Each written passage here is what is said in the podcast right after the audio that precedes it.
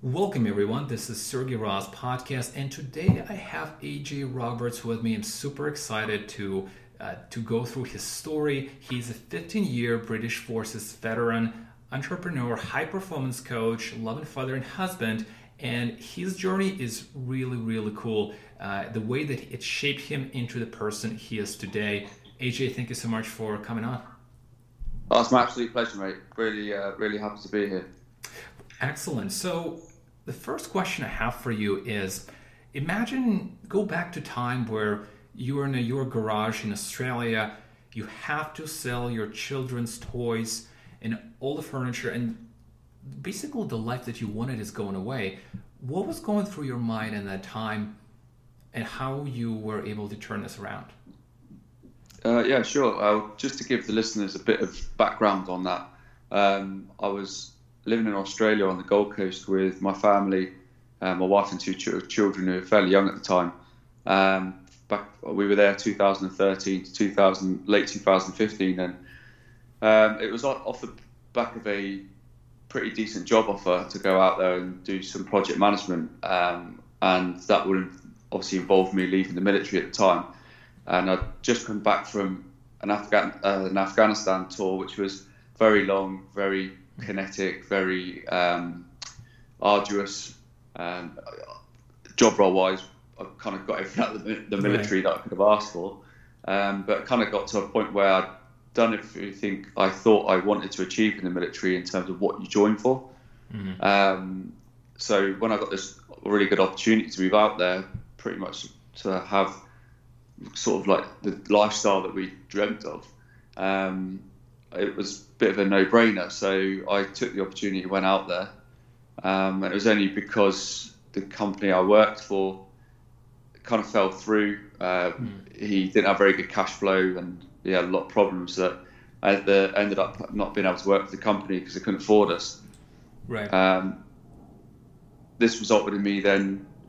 I either had a choice to make: either we move back to UK, or I try and have a crack at starting my own business. I've been on the Gold Coast. Uh, there's a lot of entrepreneurial mindset. The people there. Um, that you know, so many people just want to have a crack and work for themselves and you know really make a go of it, which is quite inspiring and it's good to be around. Um, so I thought, you know, I've got a good opportunity here. I started my boot camp, being a sort of like fitness instructor and a strength and conditioning coach uh, of many different sort of areas over a number of years. So I thought it was a good opportunity and put a bit of a military spin on it, which is what I did. Um, it then that led to more and more members. It then evolved into uh, me moving into a gym and running a gym at the same time as boot camp. Mm. Everything was going great. Um, I then had to move venues for licensing reasons, and uh, it involved me getting an investor involved to afford really to be able to move into a new place. He was he was part of my boot camp, and he was more than happy to get involved. And it was he loved the project, and yeah. uh, about a third of the way into the investment, he suddenly decided that um, it wasn't for him. Pulled, kind of pulled out, kind of done a runner with his family, and um, totally left me high and dry. And then with visa problems as well, so mm. um, we had no choice really but to up sticks from the Gold Coast and move back to UK rather than getting you know in, in trouble with the law uh, with immigration and stuff. Um, that involved us having because we couldn't afford the shipping to send all our stuff back to UK and had nowhere to really store it um, it involved us having to sell every single thing we owned, mm. um, including my, my kids' toys. And it was stood there in my garage, you know, selling all my kids' toys and just really soaking it in. It was really, really, really hard pill, pill to swallow. Um, looking back on it, it's taught me a lot, hell of a lot of life lessons. Um, and how did you, think, in, that time, AJ, when you were going through this, like, have you like did you have thoughts okay like that happened how can i turn this around or you you were not sure at that time uh, in that particular moment I, I couldn't really see a way out because i think my wife was fed up with like being kind of done it screwed over um, and it was at the time probably the right choice to make um, otherwise we would have just been financially needing to borrow money all the time just to sort of get by. So, mm. um, but it, you know, it was a horrible feeling like having to sell everything I own, and my then knowing the fact that I'm, my wife's gonna have to leave a job and have to take their kids out of their school, which they absolutely loved, and then we had to transit back to England with just the uh, just the just the bags on our backs, our suitcases. That was it. Right. That's uh, that's a that's a very tough experience, I'm sure, but um, that's something that you probably leverage later on in your journey as as a, as a, as an emotional muscle that that build build you to per, to to person who you are right now. Oh yeah, massively, and um, it's experiences like that, along with many others that I've experienced, especially the bad ones like the military, losing mm-hmm. friends, um, losing guys, you know, in the in the field, in you know Afghanistan, Iraq, all yeah. that kind of stuff, and it's that's what's made me into sort of like the coach I am today, where I sort of harness all those experiences, and I think it gives me a bit of a, a unique edge and a unique mm. talking point because I've experienced a lot of negatives in my life, if you want to call it, a lot of bad experiences in terms of trauma, violence, violence, um, right. having to having to you know lo- losing everything that we had in, on the other side of the world, you know. But I've soaked it all up and used it as a massive strength, and you know harness all that, and then that helps me deliver um, a lot of the content and a lot, you know, me being me um, as a coach moving forward, like today. Yeah, I personally find that those who had those those people who had those challenges in life and they were able to reframe that, use it as their advantage, ask themselves how can I how is this the best thing that happened to me? Or how is this the thing that actually grew me, they are able to become so much more assertive and so and achieve so much more in in so many ways because there's always this psychological uh, psychological thoughts that, that are coming up in, in those situations. And if you're able to reframe them, you have a lot more power and a lot more muscle, which is uh, exactly what you did, which is phenomenal. And I'm going to ask you more about military in, in a moment, but I know your dream was to be a professional football player, but you had an injury, you had to put an end to that. How did you interpret those thoughts at the time when it happened, and and then the years later after you were looking back on your on your dream of being a football player? Um, well, I've I've been um, obsessed with football um, or soccer, as you call it, in other oh, everywhere outside England. Um, yes. Since I was a little toddler, and uh, my uncle would uh, roll rolled up socks to me, trying to get me into it, because um, he spent a lot of time with me when I was a little kid, and he, uh, I'll, you know, just, I'd be on my like door bouncer, just bouncing up and down, kicking these socks and stuff, and it was just obviously got into that habit, and then understand what you know football was, and then right. just played for teams, uh, club teams, and then I lived in Germany for a long time as a from the age of um, nine till I was 16 because my stepfather was in the military. So mm. British military's got a, lot, a large contingent over there, um, as do the Americans. And um, I, I, played a lot for German teams and stuff like that. And uh, I, I, always played at a high level. And um, I got scouted by a club called uh, Bournemouth, um, who are actually now in the Premier League and have been. I think they're in the third season, third or fourth season.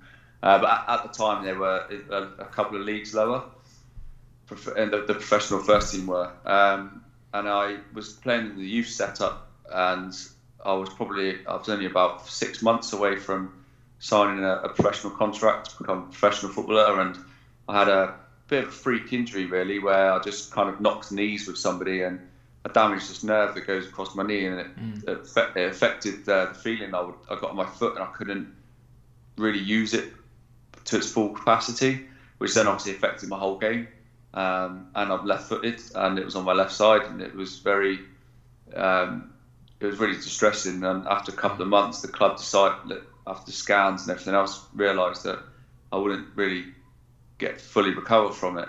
So they uh, unfortunately let me go at the time, and it was, you know, it was such a huge pill to swallow because it's the only thing I ever thought I'd ever do, mm. um, and ever wanted to do was be a professional footballer, and literally my whole life just kind of sank yeah, right there in front of me. Right, had um, to reinvent reinvent it, right? Yeah, and it was um, it was at the time it was horrible. And when I was, you know, 17 and a half, and I didn't really know how to deal with it, if you know what I mean. And uh, like no one really got it, really understood who were around me. Were just kind of like, oh, unlucky son. You know, there's always a career in this and this and this, but I wasn't interested. I didn't want to do anything else. And and unfortunately, like it hit me so hard, I kind of then went down the slippery slope of hanging around the wrong crowds because I was at college at the time. Um, started drinking a lot mm. to kind of to mask the you know the, the horrible that horrible feeling uh, to make myself feel better. You know the usual sort of like triggers which um, a lot of people in society tend to turn to to forget pain. Um, and I was you know I did that at 17 and a half and and that then led me to um, being involved with like the wrong crowds and involved with low level crime, um, and it was actually a, as a result of being done well, getting into a lot of trouble uh, that I was basically told um, if I don't join the military, then I'll be going to prison. Mm.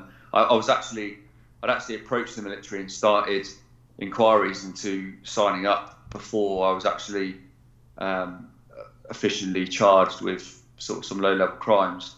And um, it was in that process that I said, look, I'm in the process of joining the military.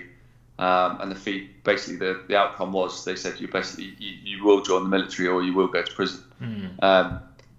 and it's one of the best things I did.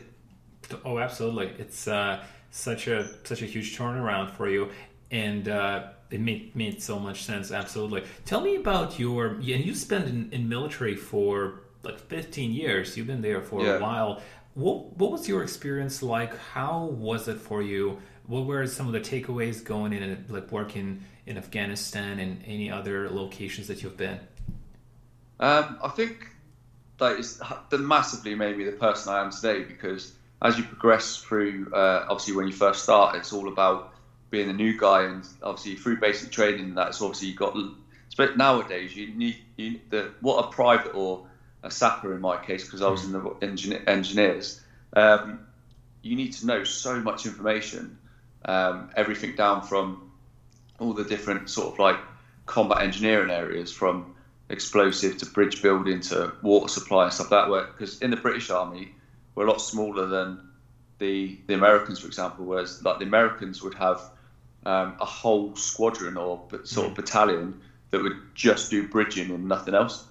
Right. Um, whereas we have to, we're one of the only armies in the world who, uh, as a as a Royal Engineer, you're triple traded, so to speak. So you're a soldier first, um, you're a combat engineer second, and then you also go and do an artisan trade as well. So whether that be like a plumber or a bricklayer or a refrigeration technician, all that kind of stuff, specialist trades, you, you, you do all three. Um, and a lot's required of you, and, and a lot of information is requ- you know required to learn, take in, and try and keep those skill sets. Uh, maintain that is actually a very arduous task. Um, so those first few years are very much geared around doing all that and doing that training, and then learning from your commanders and your superiors. Um, when you get on later on down into your career, and you've got some like tours of, uh, like in my case of Iraq and Afghanistan onto your belt, you know, it just develops you that so all your soldiering skills, your engineering skills, your specialist skills, so much more all the time.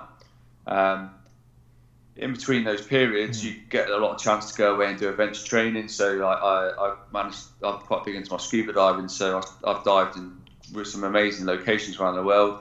Um, Malaysia, I think was my best one. So, like diving with whale sharks is amazing. Mm. Um, but you know, I've done skiing in the Rockies in Canada, um, trek, trek like rock climbing in Canada. Um, loads. I was based in Germany a lot of my career, so mm. doing loads of different things in Germany and in the, in the Alps and Denmark, sailing. You know, you name it. So the whole point of doing the adventure training kind of stuff is because it's the next best thing to going to war, believe it or not. Mm. And the reason why is because you're there doing an arduous task um, whilst team bonding and um, using each using all your skills that you learn off the different sort of exercises and the def- different levels of you know of the skill set you're doing. You know, because that could be like Nordic Yeah. skiing. You might have never done it before. Um, it could be rock climbing. You could be scared of heights. Like it's all that kind of stuff.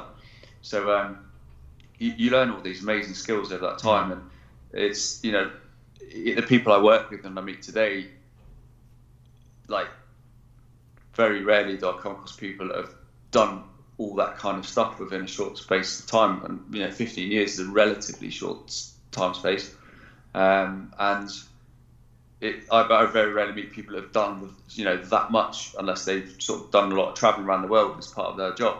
So um, yeah, it definitely makes you 100%. And but then on the flip side, you go to places like Iraq and Afghanistan where you see horrendous violence. You see just how bad some of the places in the world are, and like uh, and how people who are natives there how they're having to live. Um, Afghanistan, especially, it's like you, you only have to sit on the back of a Chinook helicopter and you look down, and the, the landscape is just beautiful.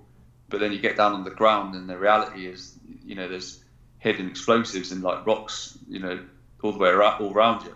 You just don't. It's and there's just so much violence and um, turmoil, you know, government issues and local militia issues, and you know, the, the list goes on. You know, we're all fully aware of like what Afghanistan was like. Was it um, uh, AJ? Was when you were in Iraq and uh, in Afghanistan? Was were there, were there any military action at that time, or was it relatively quiet? If if that's No, no, it was um, it was very it was very kinetic. Um, when I when I was there, there was there was always um, always incidences most most days. Um, I had a, I had a hell of a lot of near misses, especially in Afghanistan, um, and unfortunately lost you know lost some guys um, within my unit as well. Um, it's yeah, it's, it's not it's it's not it's never never never really been quiet. The place it was only really Afghanistan was only really quiet in like 2001 when our forces first went in, but I think 2000, from 2006 until 2014 it was pretty horrendous. Yeah, it doesn't seem to be uh, quiet there at any point in time. Now, we're gonna move on from uh, from the military career, which I think is extremely important uh, for to shape someone's beliefs and make somebody a leader. Um, ability to prioritize, manage time, which you're right now uh, obviously using as a coach. On your podcast, you you said something like this. You said, "I coach because I'm a big believer in following your strength." Talk to me about that. What do you like when you when we talk about strengths and weaknesses should you not care about weaknesses at all? Or do you, how do you focus on your strength without without not to overexposing your weaknesses? Um, I, I think if when I say like play to your strengths in terms of what you want to do, and I mean that as as, as a passion as well, because you, we hear it all this you hear it all the time. Uh, you know, whether it's in a podcast or in a book or a video from influencers of the world, that you know that everybody says if you're not happy with what you're doing, like change your story. I know it's easier said than done. Um, and that's why, like, when I say I play into my strengths, my strengths has always been being a leader, being um, sort of robust and upfront and getting the job done. And I, I don't mean in terms of just doing whatever it takes. Like I've always been the type of say leader, let's uh, so to speak, as somebody who likes to listen to everybody's ideas and everybody's inputs, and then implementing all those ideas to create a strategy to overcome an obstacle. For example, that could be military, that could be within a workplace, it could be anything. Uh, for me, they're they're the best type of leaders because people want to work for you and with you. If you're very much a I say you do type person, uh, or this is my way or the highway, you're not going to get a lot of respect in that. So um, that's the type of leader I've always been, and even in sports teams, I was always captain of my sports teams. Um, so it's just been in my sort of nature to be at that level, and I always, I've always believed about in the military, like acting the rank above. I used to always tell my guys that always act the rank above all the time, and then you'll see how strong your team is. Um, and it just would work to treat, especially in places like Afghanistan. You know, I had guys who were like privates, but f- forever acting like they were lance corporals. And it was, you know, when you do get into an engagement with the enemy, for example, that you you got, you know, you got guys that are acting just that that level higher all the time, which only makes you like even stronger. So playing for me, playing to my strengths is very much like using all that those leadership skills and the coaching skills. I was all I, I was forever pursuing better things for my guys, my subordinates, and really hitting hitting home to them just how important it is that you constantly keep on top of your personal development all the time and always making yourself a little bit better every day because that's how I that's how that's what I believe that's what I know works.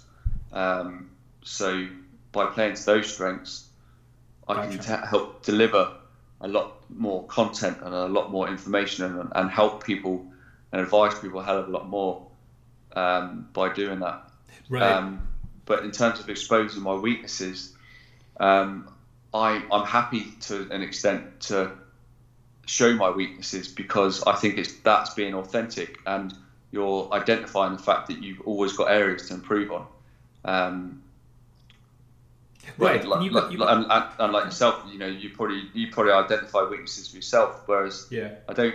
If I if I expose my weaknesses, so to speak, um, I, I, I you know in the same breath I like to, you know, express that I'm working on these all the time. Definitely, and you can also. I find one of the strategies that is effective is because when you when you're working on your weaknesses, it will inevitably take more time to actually improve them versus if you bet on your strength. But what you can do is you can or you can compensate for your weaknesses by surrounding yourself with the right people because that's just the fastest way. Some people are better at organizing things, some people are more creative, and it will be very difficult for creative people to start suddenly becoming project managers. But if you find a project manager, they are so good at organizing and keeping track of multiple projects and multitasking that and you surround them with the right folks then you have that um, that combination that is very very strong. And yeah exactly. And so and, and everything you said i think is also super important. So uh, tell me about the t- when you were going through your you know dark times you were in afghanistan in iraq you were you had some challenges in your in your after military career um, how do you actually stay motivated? What do you what what works for you? Maybe what are the tools maybe the questions you ask yourself maybe you do certain have certain rituals that you you implement to actually stay motivated take action and get things done? Um, i'm a big believer in um, in asking in asking yourself like what led to the process in the first place. So just like we always say i always learn from your mistakes make mistakes is good. Um, same as like something suddenly bad happens. I, I always like to take some time, take a step back and assess the situation, and then look at the process of how I got there in the first place, uh, and then break that down and say like, well, where could have I made things different to like ch- to change the outcome, and if that happens again, what do I need to implement to avoid that same uh, mistake or pitfall or unfortunate experience? Um, and that's that's something you, I've kind of learned over time just for the sheer amount of life experience I've had for my age, and and it's something that I strongly recommend to people all the time. It's one of the first things I talk about with my clients when they say, "Oh, you know, I I, I want to lose, I want to lose 30, 40 pounds, uh, you know, 20 kilos, yeah, but I don't know how to do it." And I'll say, "Well, clearly you're not happy with where you are, with your own body weight, your your image and stuff like that. So let's talk about the process and how you got there in the first place. Absolutely. You walk, you go through your routines. What do you eat? What do you do? Like look at all the details, find the root causes, and then start working on those. Yeah. And again, so that um, I've always been a very positive person anyway. Um, my whole life, I've I always try and look at the positives outlook of something. For every negative, there's always a positive. So what might be negative in that exact moment, a positive will come out of it. That positive could be like you then learning from that uh, experience and implement something positive either immediately or in the near future, or using it, use that experience to then help you or help others later on down the line. It reminds me of uh, what Tony Robbins used to say when he talked about motivation. He says, "Well, everything we do is it relates to pain or pleasure, and if you take away all the pain from somebody else's life, then it kills the drive. There's no point Yeah. for somebody to do anything, right? Now, Yeah. when you um when you think of quitting, think about where you've started. I think I've seen this quote on your Instagram. Talk to me about this because I think it's so important for anyone committed to results and this is something that people could use when they're going through tough times when they just about to quit but then they keep they start remembering oh this this is how far I came this is where I'm started from it's it's easy for people to sort of like look at the situation they're in right now. They're they're not 100 percent where they feel they should be. So it's exactly why you know why half the reason why is it 90 percent of businesses fail in the first year. Hmm. I think it is. I think that's one of the statistics, and Yeah. a lot, a lot of it is because people don't implement those that thoughts and actually think about why you started it in the first place, rather than just sort of wrapping everything you're doing right now. Because it's never going to be perfect, but you've, but as, as long as it's your, as long as it's your best, that's all you can do. And if you keep doing your best and you keep persisting, you will get the results. Right. It It's- also yeah. and it's um you know like people people just need to focus on like what they're doing and sometimes like i i, I think i said in uh, in my post about you need like trying to try and just go all in and then and, and that will give you a really positive outcome because you can't do anything but do your best when you go all in Yeah, I think it's uh, again. This is uh, I really like the concept, and this is just illustrates this beautifully analogy when you're trying to uh, take the island, and you Yeah. arrive on the island, you burn the boats, and that way you get so much more advantage because there's no way back, and it is difficult to find sometimes to execute in the in your world but looking back at my personal experiences and all the successes i had is when i didn't have the plan b or i wasn't wouldn't allow myself to have a plan b it was painful but the results were phenomenal. It was the progress that somebody is able to make was insane in a very short period of time in a couple of months just because you know there's this is it or or you quit and you have certain massive pain for example you're moving to a different country or you're moving back or you're losing certain amount of a lot of money and that way you're you're very likely to stick with it right Yeah, and it's just, it's just, and uh, it all comes down to how, you know how hard you work on it as well. It if you have a business or eh, you're working on your own fitness, and you after say you know especially at that time of year as well when a lot of people give up on the, their New Year's resolutions, and people people need to understand it's the same with business, your fitness, everything. Like it doesn't happen overnight. It's and if you're you know don't compare yourself to anyone. Just try and work on yourself and your goals. You know, people are going to be smarter than you. People are going to have more resources at their disposal. They probably have more natural talent. Uh, but the thing that you as an individual can do is just work really hard. Yeah. And then you can only control like a certain number of factors. So as long as you're focusing on those, like you, you will become like the best version of yourself. So when you get to the end or towards or to the end point of like your your goal, so to speak, you'll know that you've done everything you can to accomplish that goal. So you know, no matter what you do, whether it's where you work or whether you, where you practice what you're doing, you, if you just try and be the hardest worker and fo- focus all those strengths on your business or your fitness, you and keep being persistent with it, you will see massive results. And results speak loud, as we all know. Absolutely, I find uh, also what what uh, anybody is looking to get better can do is focus on the process. Like you said, Yes. when you're working hard, what does it really breaking it down and then looking at what exactly does it really mean? Because oftentimes when we set a goal, we obviously focus on the outcome this is what we want but then we can we can we can control only so much. Now we can visualize we can ask questions change our beliefs this is all very important. But if we have say certain process like i'm going to be making uh, 50 calls a day and they might be crappy calls at the beginning but they're going to get better. But if you hit that thing every day then over time you're very likely going to get certain positive outcome versus when you just focus on one like goal this is great but then i find engineering the plan of attack is extremely important. Yeah and it's because a lot of like you say they're, they're not actually really defining their goals. They just got uh, a big goal which can be achievable sometimes not always. They're not like and you, you go back to the smarter goals process and uh, a lot of the time they're not realistic so, and people just look at that outcome straight away, and then if they're no, if they're no way near it in the early days, they quit straight away.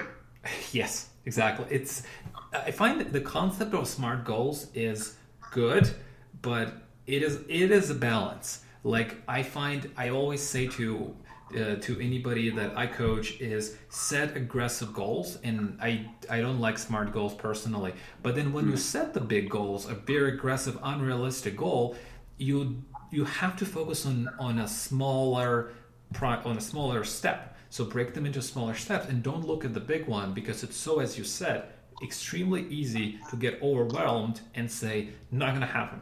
But if you focus on the small one, people underestimate what they can achieve over time and how fast if they do it consistently if they do focus all in. So if you do this one thing like you make calls at one every day then over time you're able to improve a lot.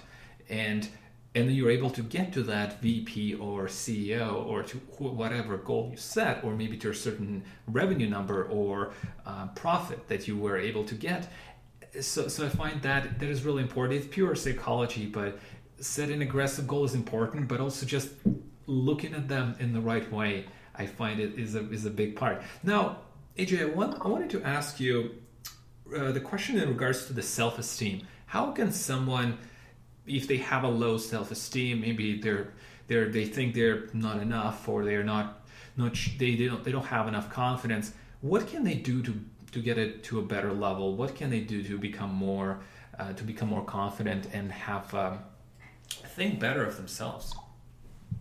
I, think one of the first things most people should do in that situation is look at their circle of the people that are around them. A lot of a lot of the time, people have low self-esteem because the people around them are very negative.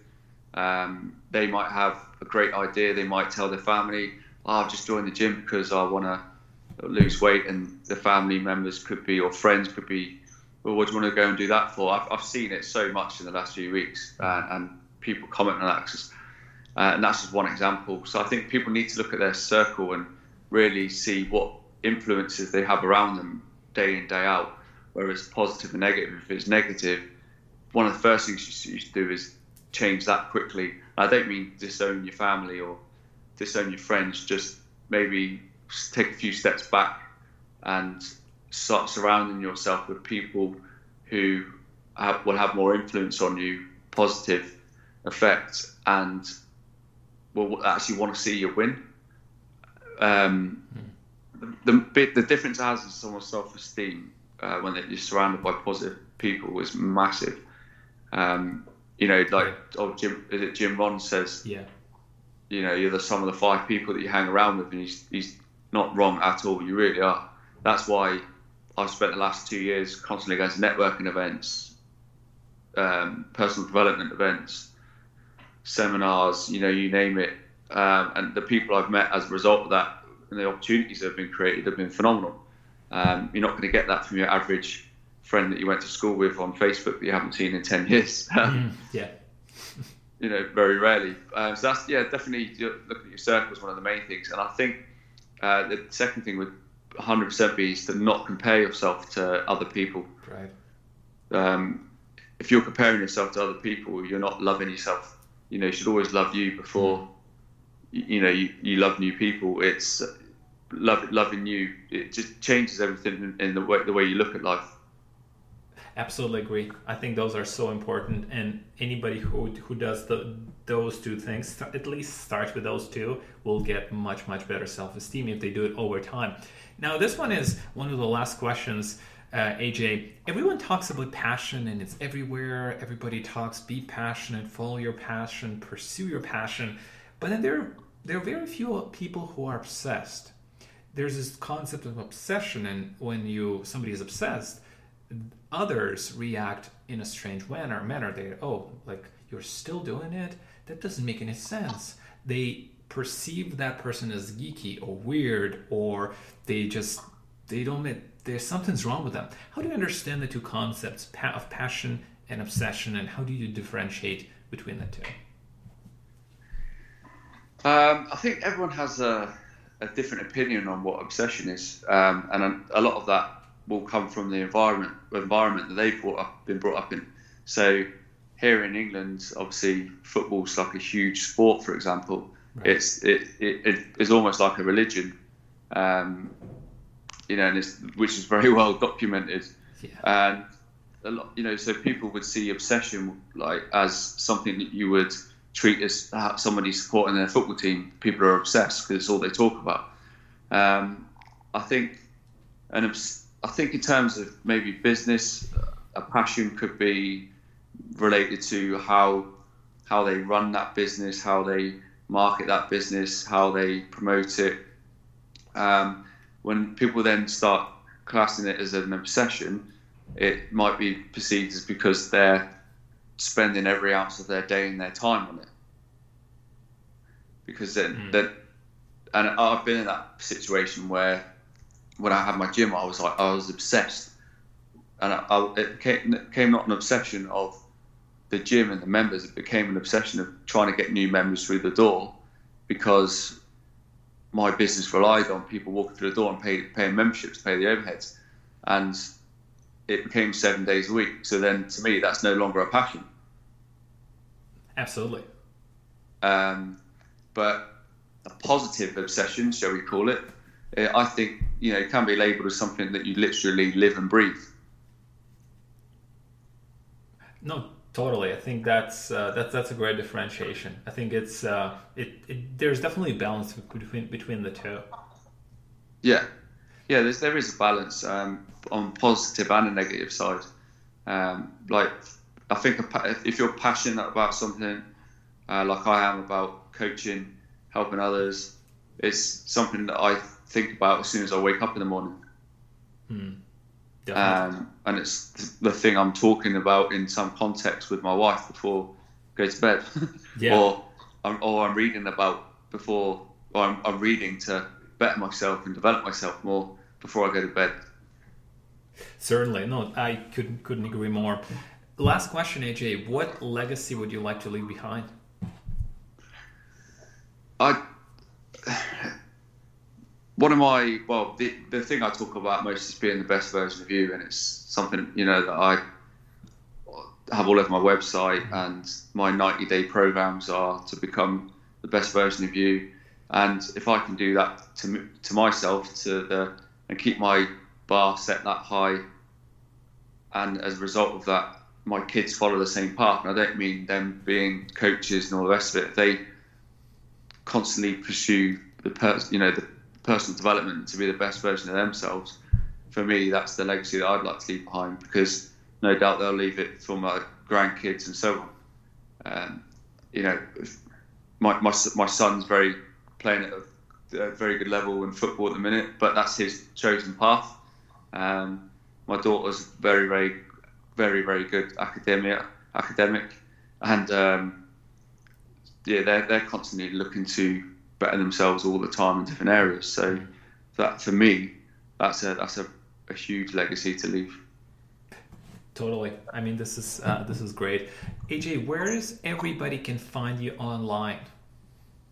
Uh, well, my website is www.ajrobertscoaching.com, and you can find me on Facebook and Instagram at AJ Roberts Coaching and uh, the same for LinkedIn as well. I spend quite a bit of time on LinkedIn networking, so if you're on LinkedIn, come say hi.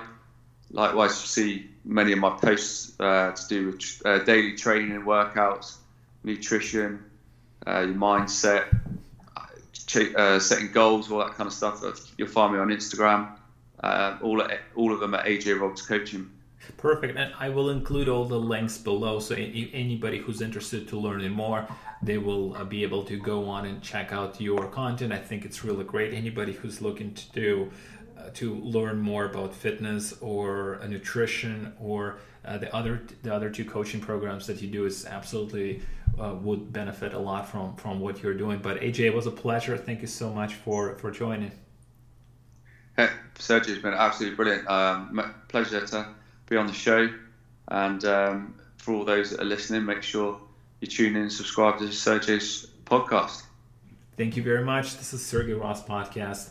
And uh, AJ, I really appreciate your time. Great story. I think people will find a lot of valuable insights from it, from your story, from the way that we're able to persevere in toughest situations, turn it around, and also the way that you define self development things like self esteem, like thoughts, like um, things like procrastination, like being like motivation, those are really important. I hope that people will really take that and apply it. Not only just know it, but actually go and, and, and do something because that's where they're going to get results. Yeah, hundred percent. So, well, you know, one thing I will say is that you've got to take action. It's all very well saying that you've got all these new goals, but taking massive action is one of the biggest things that you can do. Yeah, completely agree.